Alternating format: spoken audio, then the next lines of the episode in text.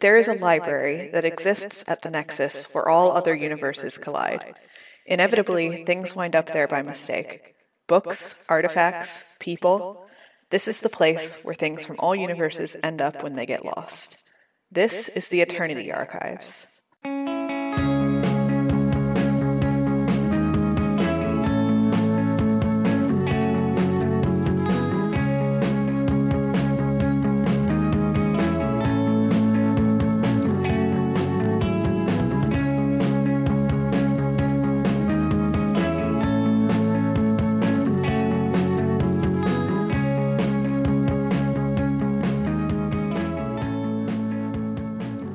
Hey everyone, welcome back to the Eternity Archives. This is the finale to our Wildsea arc, which has been a wacky, crazy, beautifully exciting ride so far. And uh, we've got a pretty cool ending coming up for you. So glad you're here. I am Dorca. My pronouns are she, her. I am your anchor for today, which means I'm sort of nudging the story in directions. But as we've seen so far, this game takes a lot of input from my buds too. So let's introduce my equally important co-hosts.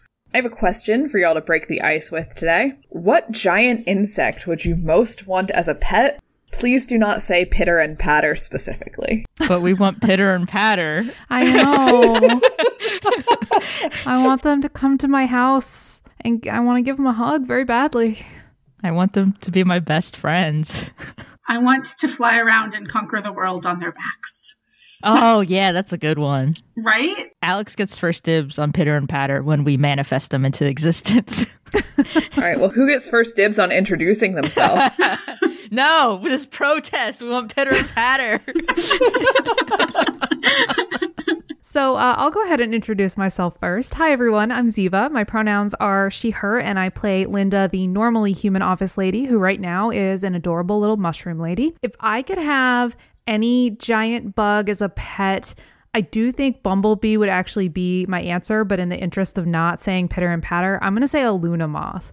Um, Oh, they're yeah. so beautiful. I just love them very much. And having like a beautiful moth flutter around my house would be amazing. And maybe it'd be big enough I could like ride on its back like a beautiful night witch. And um, that's the dream, honestly. That is the dream, I have to say. yeah. So my name is Bappy. My pronouns are they, them. I play Rilde Jaquel, who is a, a giant moth. They're pretty cute. Maybe not as beautiful as a, a Luna moth. I think I said they were a poodle moth, so they're just very fluffy and cute. If I had a giant bug, the question was wasn't if you had a giant bug to ride around on, but in my mind, I just feel it as a giant bug to ride around on.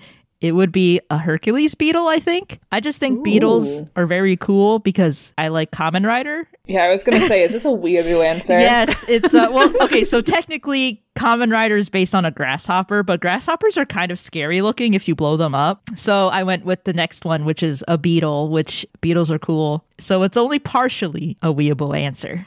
Are you blowing up a lot of Please stop blowing up No. the insects. I mean, it's not kind. I don't not. I'm not. No, I'm s- okay. You're right. I I'll put the explosives Thank away. you. But you know, they just got big old eyes and kind of weird faces. But I mean, like, it's weird for humans, not for each other. I'm sure, like, if another grasshopper saw another grasshopper, it'd be like, hey, what's up? Your face looks very normal.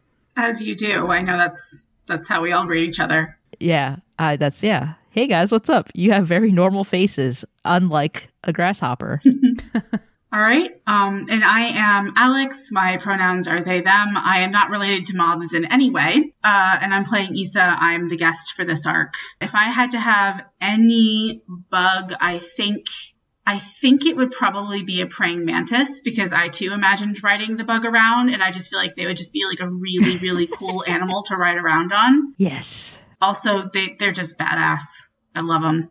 They're so cool. And they come in like so many different varieties. Like there's like the regular green mantis, and there's also the ones with like the orchid mantises that are just like gorgeous. Oh, yeah. Like that's my my extra answer is the orchid mantis. All right, well, I, again, also have an extra answer because I was also going to say praying mantis. I'm with you on this one 100%. They have swords Right? for hands. Serrated. They're just Oh, that is your ideal existence, huh? Of course. Yeah, they're so cool and they're so beautiful, and I love them and respect the hell out of them. And every time I see a praying mantis, I just like stop and like say a little thank you to nature for making They're this thing so exist. cool. I have strong feelings about praying mantises. We can ride the praying mantises into battle together. Excellent. All right, that's that's a deal. You know what? That's going to be our next Wildsea arc. Yes. So down for this.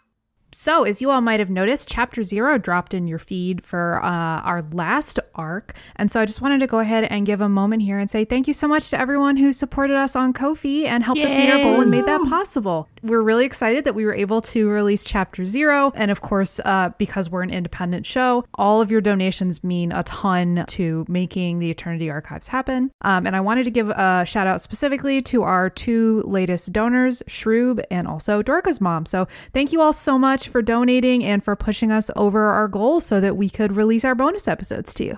Yeah, thank you. Yeah, thank you, everyone.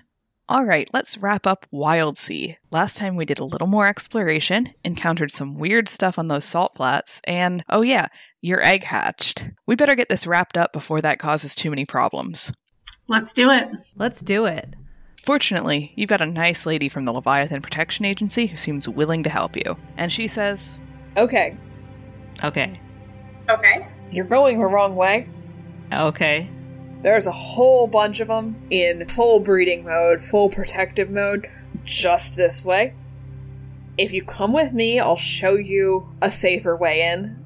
I know a nest that's not being watched right now. Uh, yeah, I mean, that sounds great. Okay, let's let's do that. Yeah, we'll follow you. Lead the way. Sound good to you, Rawl? Yep. Don't want any trouble here. No trouble. Yeah. Can we see that identification badge one more time before we do this?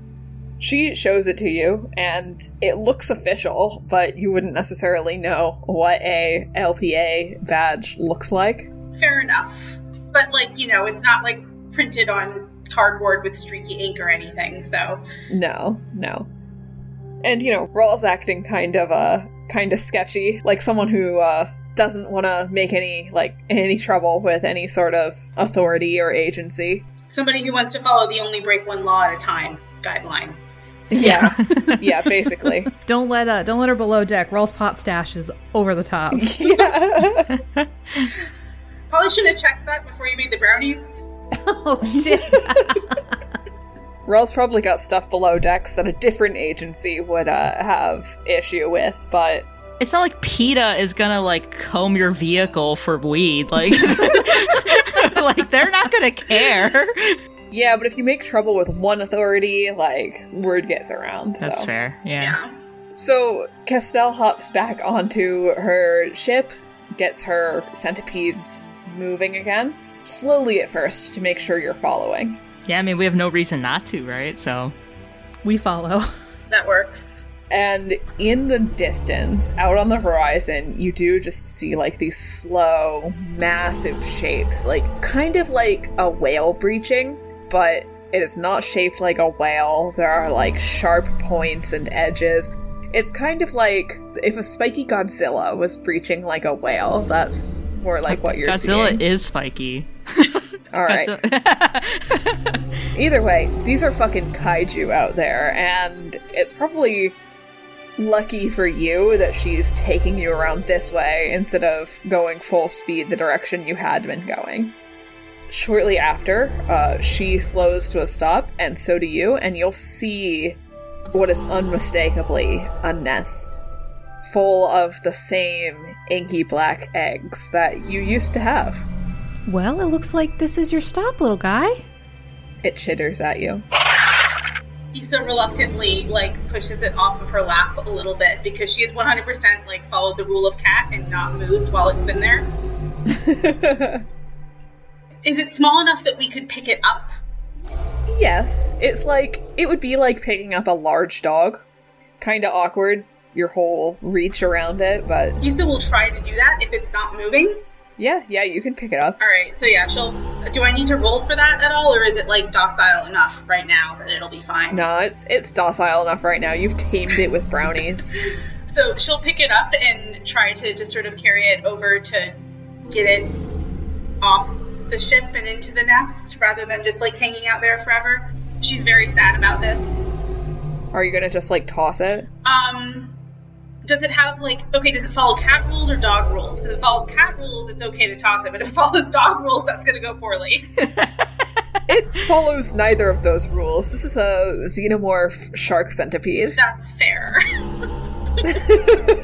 She's not really quite sure what to do when she gets to the edge of the ship. Then she just sort of hesitates and is like, now she has this armful of sharp, adorable creature, and like doesn't really like she can't just like hop off the ship because she's not that coordinated, and she doesn't want to just toss it in case it just sort of like falls over. So she just kind of pauses. Go on, get out of here. Get. So, in your hesitation, it like climbs over Isa's shoulder and like skitters down her back and onto the deck of the ship. This is not working. It like rears its head back and lifts up those front two legs and like chirps at Linda, who is still holding her tray of brownies. Uh, then I guess Linda's gonna gonna try and throw a brownie into the nest. Like, oh, you want one? Here you go. It's like when Air Bud, um, he was trying to leave Air Bud, so he put the vanilla pudding Oh, and then left him behind. This is this is our second Air Bud joke this this arc. Look, I have five jokes, and that's all I got. All right, so So the the brownie like sails off the side of the ship and lands in the nest. And it, without hesitation, crawls down the side of the ship and into the nest. So the brownie eats the brownie in the nest, and then the nest you'll see is also full of like animal carcasses. Probably like the food left out for hatching leviathans. And after it finishes with the brownie, it immediately starts in on one of those and seems happy and satisfied in its proper environment. uh, Ryl picks up Dumpling. Vic holds Dumpling very closely. uh, okay. Uh, is that is that all we need to do? I mean, we returned the Leviathan. The Leviathan's there, it's been returned, so I don't think we have anything else. Zen pipes up now. Looks like you've done what you were supposed to do. I guess let's head on. Oh no, hold on. I need to hug the bees and then we can head back. Oh yeah, but we need to say bye to Pitter and We have to say goodbye to the bees. So, um, Castell and her ship, it seems to be waiting around to make sure that now that you've dumped the Leviathan, you leave without trouble. And Rawl's just like standing at the railing watching Castell. And Rawl is just like, Yeah, y'all y'all don't have to stick around if you don't want. I'll take it from here. You wanna give Pitter and Patter some more honey before you go? Yes. Uh, Ryl's already hugging Pitter and Patter, just like completely draped over them. Yeah. So you, you feed honey to the giant bees who love you. We love them too. I wish we Yeah. could bring them back with us. Can we bring back the little one? The Outrider? Yeah, the Outrider bee. Are, you going to suggest that? I might whisper it to my compatriots. Hey, Ryl would just be like, okay, hey, I know it's not the same. It's a much smaller bee, but I did see another bee. Maybe we could snuggle, snuggle, smuggle them back. You know, just the thought, you guys. Uh, you know, Dumpling could use more animal friends, right? Right, Dumpling? And Dumpling is just like face first, like completely lost in like the tufts of bumblebee fuzz. Rawl gives you the dirtiest look you've ever seen from someone who doesn't have a real face. Yeah, I think I think we're just gonna have to hope one comes to the library one day, Ryl. I mean, you could just get another bee roll. Fine. uh, thank you for leading us. I apologize for uh, suggesting. I mean, no, I don't apologize for that. I do apologize that you heard us. Um, um, it's been real. Enjoy the rest of your life. Rawl gives you a wave and is just like, yeah, I hope uh, whatever trouble you're having up there, you get it sorted out. Thanks, Rawl. I hope so. yeah, me too. Isa, this is the. I, I want to just point out this is the first time Isa has actually directly heard of the trouble, so that's like a little intimidating. But that's fine. It's good. It's the end of the episode. So you hear Zen in your heads saying, Okay, is everyone ready to come back? Uh, yep. Whenever Sounds you're ready. good. Yes, take us take us back to the library without any bees. And then you feel something pull at you, and you're back in that void between space again. And this time, as you go, you smell one last whiff of honey and peach and pollen and caramel brownie. And then you're in the library again. Back in your normal bodies with no bees. Oh. Could I have brought a brownie back with me just to give to Zen? Oh, I hope so. Yes. Okay. Uh, hey Zen, Linda made some brownies, and uh, you know you weren't down there with us, so I brought one back for you because it doesn't seem very fair to eat brownies while you're just watching us. That that's actually pretty fucked up. So I here you go. I it's a You're the best, Ryl. Oh, thanks. Zen takes that brownie and just shoves the whole thing in her mouth. just like crumbs flying everywhere. this is real good. Holy shit, what's in this? uh, fucked up dirt, salt, worm salt. No, I took all the fucked up dirt out of it. Zen loves fucked up dirt salt.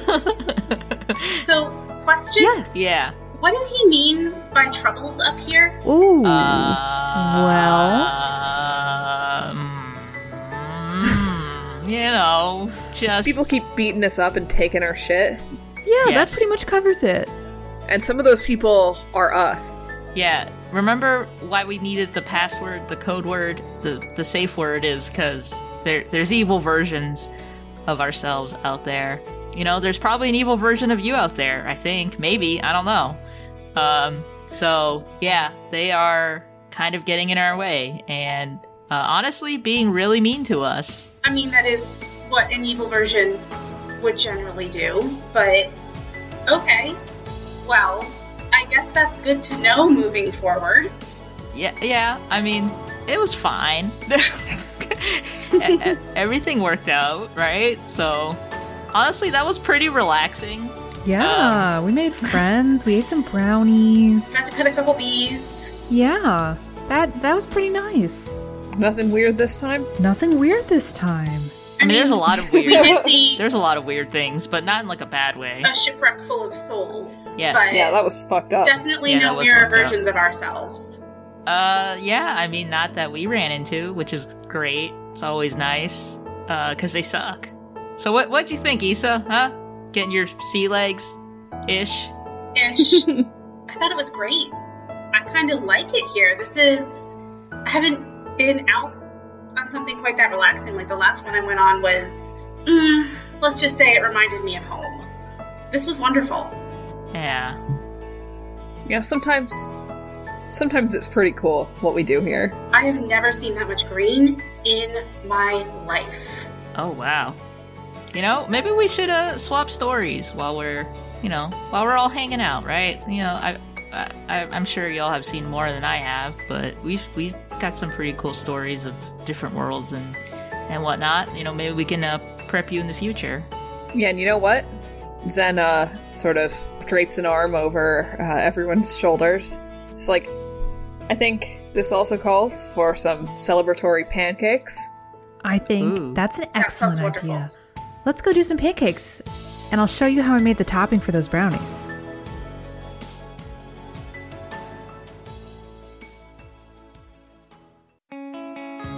Hey, everybody, thanks so much for listening. I wanted to jump in with a quick reminder that you can support us by leaving a review on Podchaser or iTunes. Since we're an independent show, this helps us a ton. You can also support us by buying stickers, making a one-time donation, or joining as a monthly supporter on our Ko-fi page at ko-fi.com slash the Eternity Archives. Our monthly supporters get exclusive behind-the-scenes content like character sheets, GM notes, and access to our fan Discord. Before we get back to it, here's a message from another great show on the Be Gay Roll Dice Network. Check them out and give them a listen. Thanks so much, and enjoy the rest of the episode. Come listen to Dice Roll, the gayest Pathfinder podcast on the planet. We ask the hard questions like Is it morally acceptable to kiss a goblin? Is it cool to use spell slots to warm up leftovers? Would the gods be mad if I wrote slash fic about them? We're a group of four friends who play Pathfinder 2nd Edition every week and go on adventures like none other. We've just launched our brand new season, Extinction Curse, which follows the adventures of the Circus of Wayward Wonders as they put on the greatest show in all of Golarion and uncover ancient secrets and long forgotten foes from a bygone era. If you like circuses, clowns, and a little bit of magic, come check us out. And make sure that no matter what, you keep it rolling. All right, and I think that wraps up our little game of Wildsea. Yay! Yeah, that was a nice ending. I was expecting things to go horribly just because that is the mindset I'm in right now. This was I will say, like, right off the bat, I wrote up several combat encounters for basically everything, but y'all were just so, like, creative and fun that it never actually needed to happen. yeah, that was like a really chill game. I kind of feel like I just went on like a, a jungle cruise. Yeah. yeah. That was that was really great.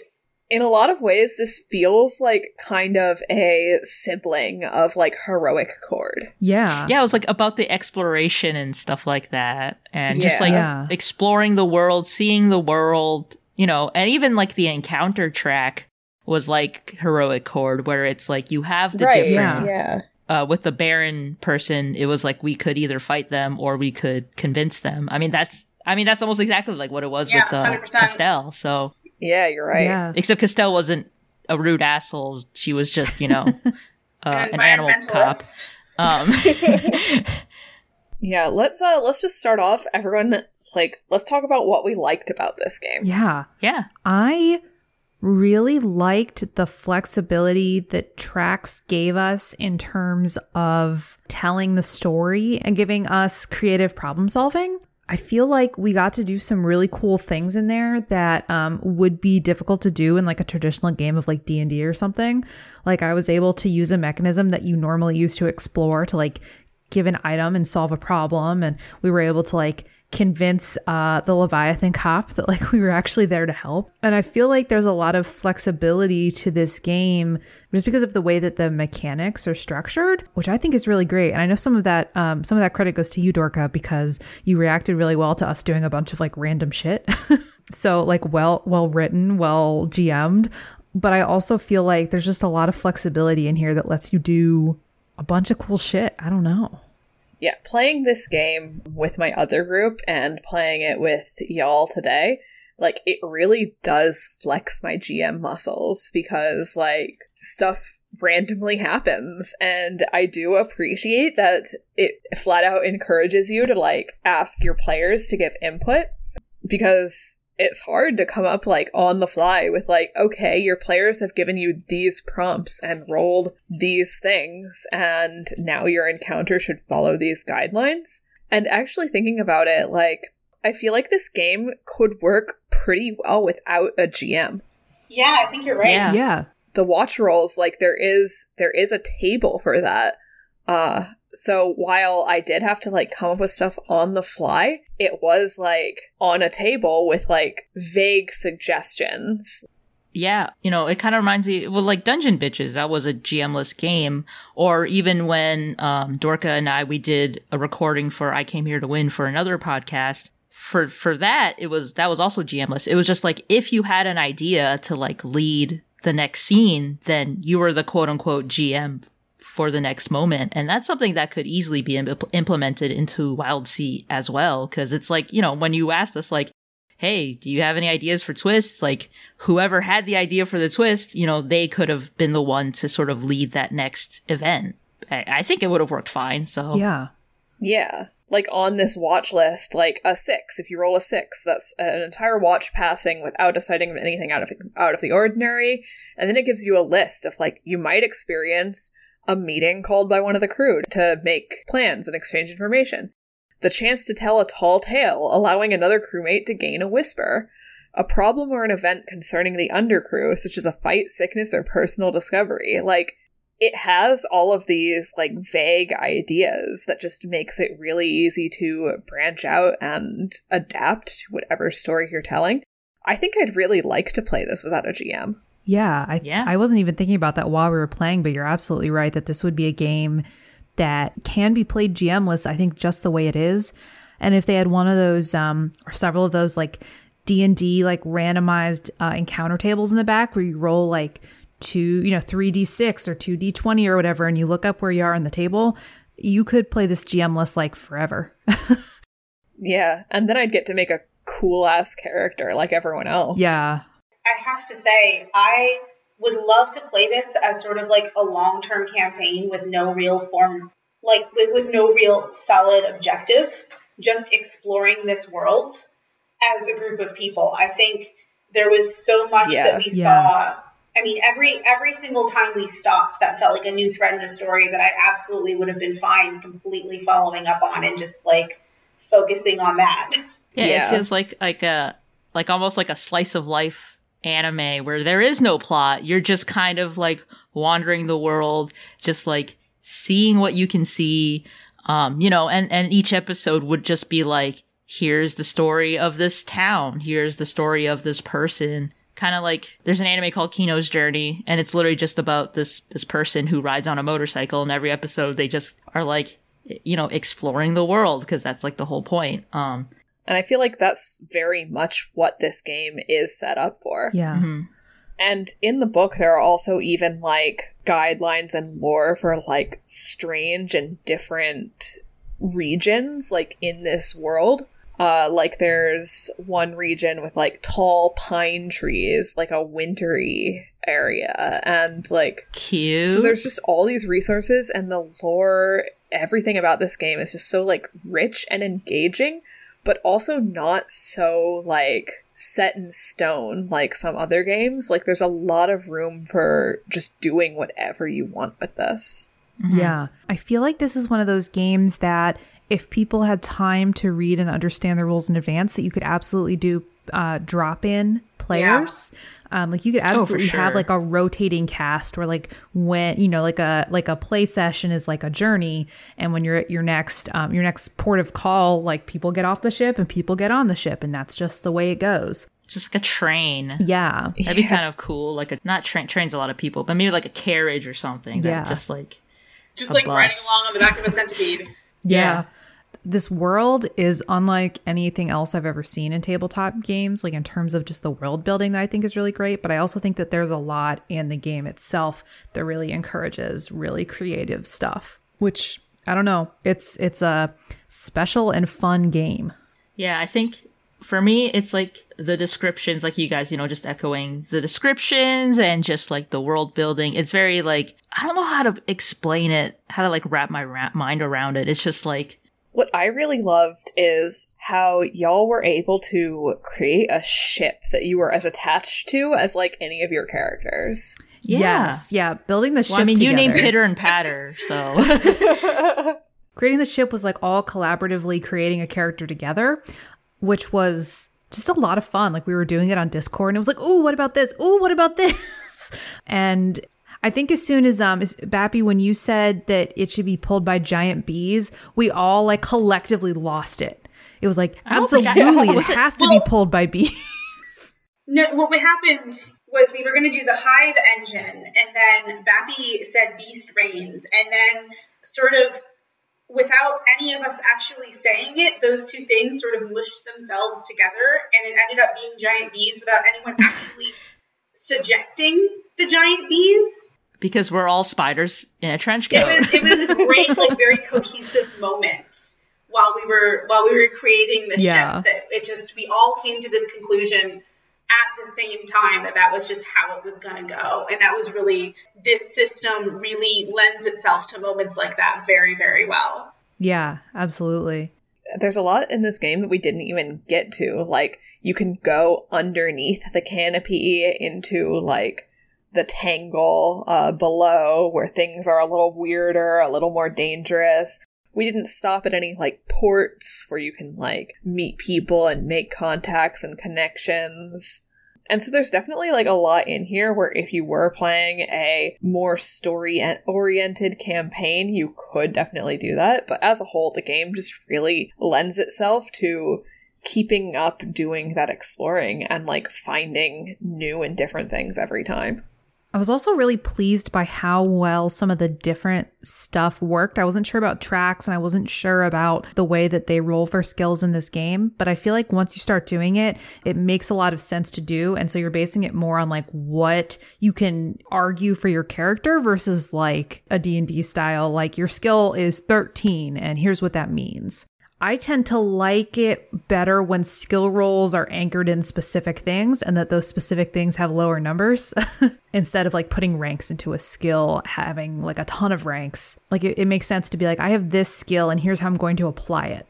So that was not my most like comprehensive thought, but um, but I think I think that makes sense. I was gonna say, I think for me, I still don't really know how I feel about combat because we didn't do any, but I think for me, I do wish the mechanics of the rolling allowed for more dice because it was even like, you know, I'll be like, yeah, I have, you know, this skill I have two in and the highest is three. So it's like still pretty high, but it's like, you know, at most I'm rolling maybe three to four dice. Uh, even then, not that many because sometimes I don't have the appropriate skills.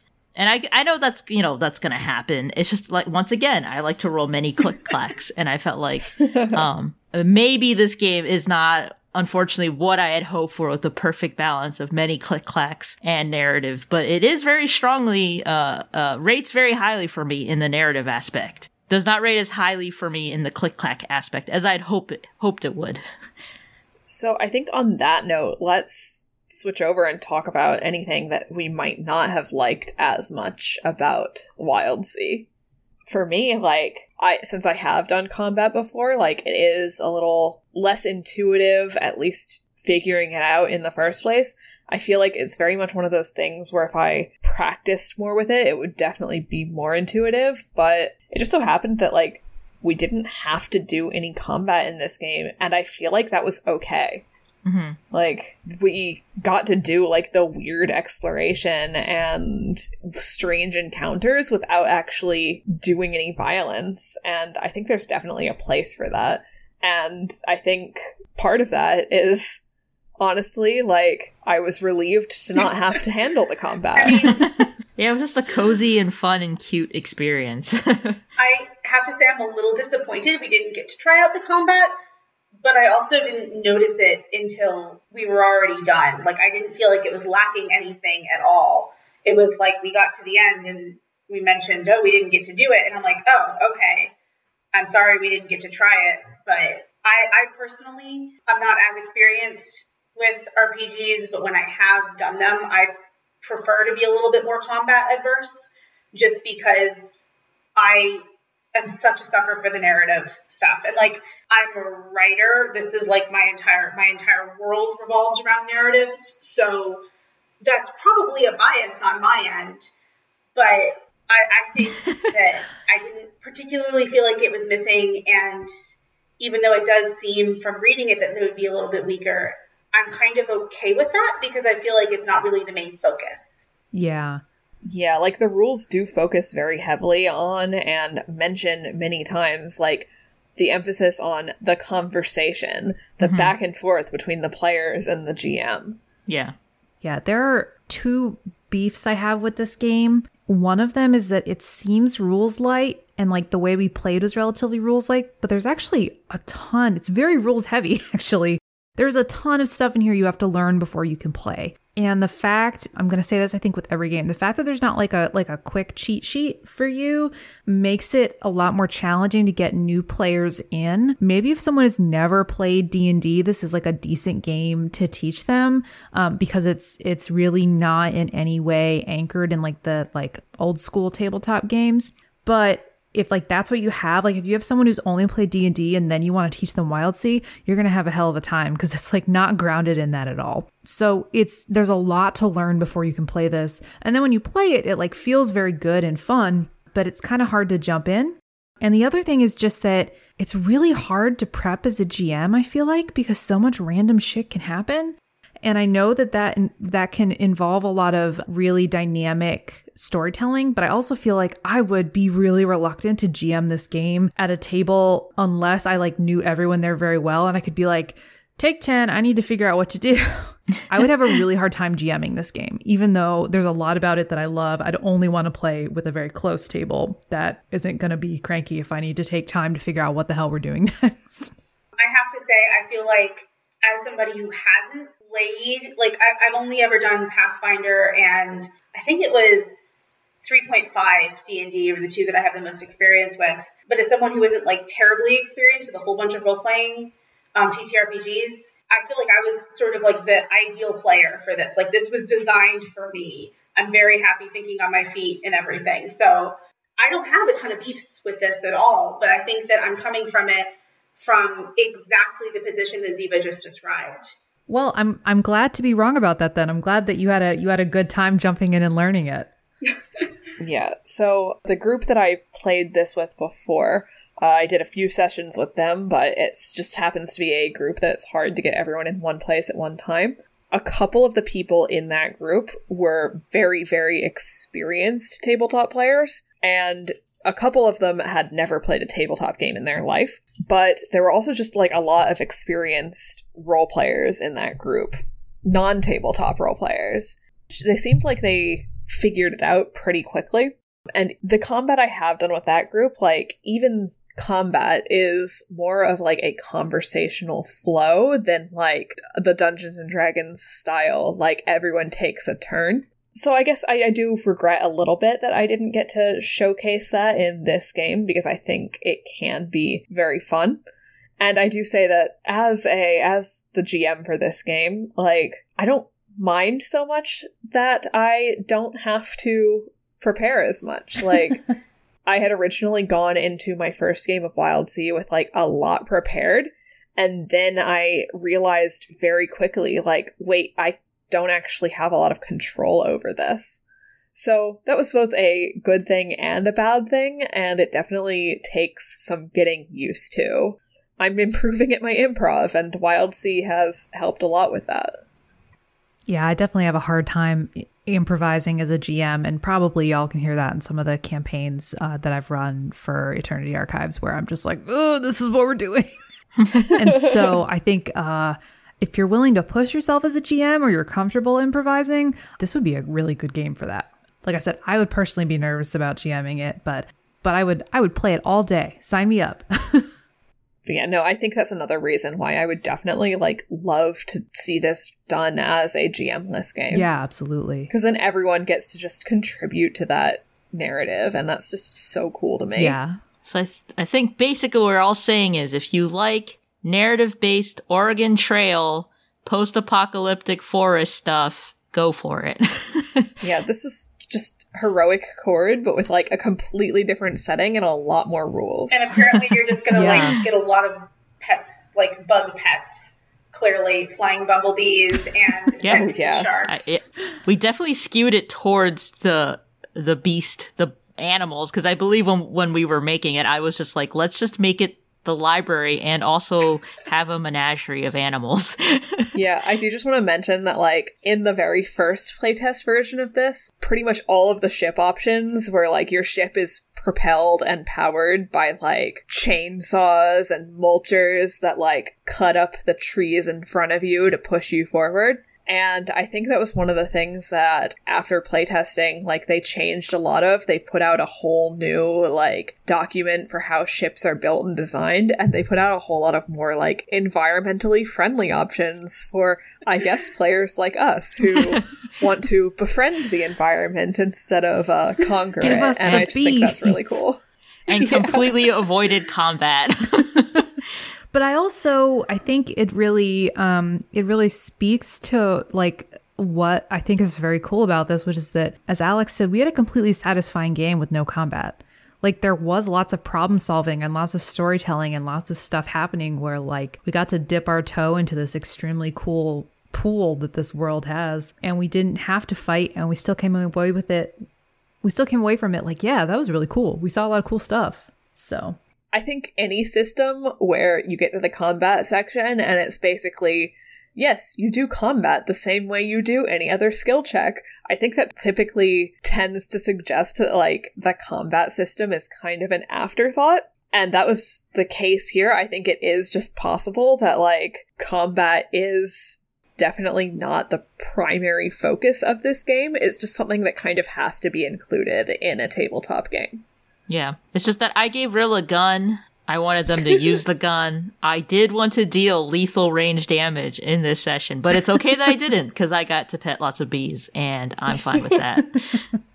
if I can't do, if I can't shoot someone, then petting a bee is a fine substitute. I also feel like it was very therapeutic for Ryl and Linda to be able to just like yeah, yes. so much of it was just sort of like processing the characters' feelings and thinking about, you know, the things that happened in the last episode.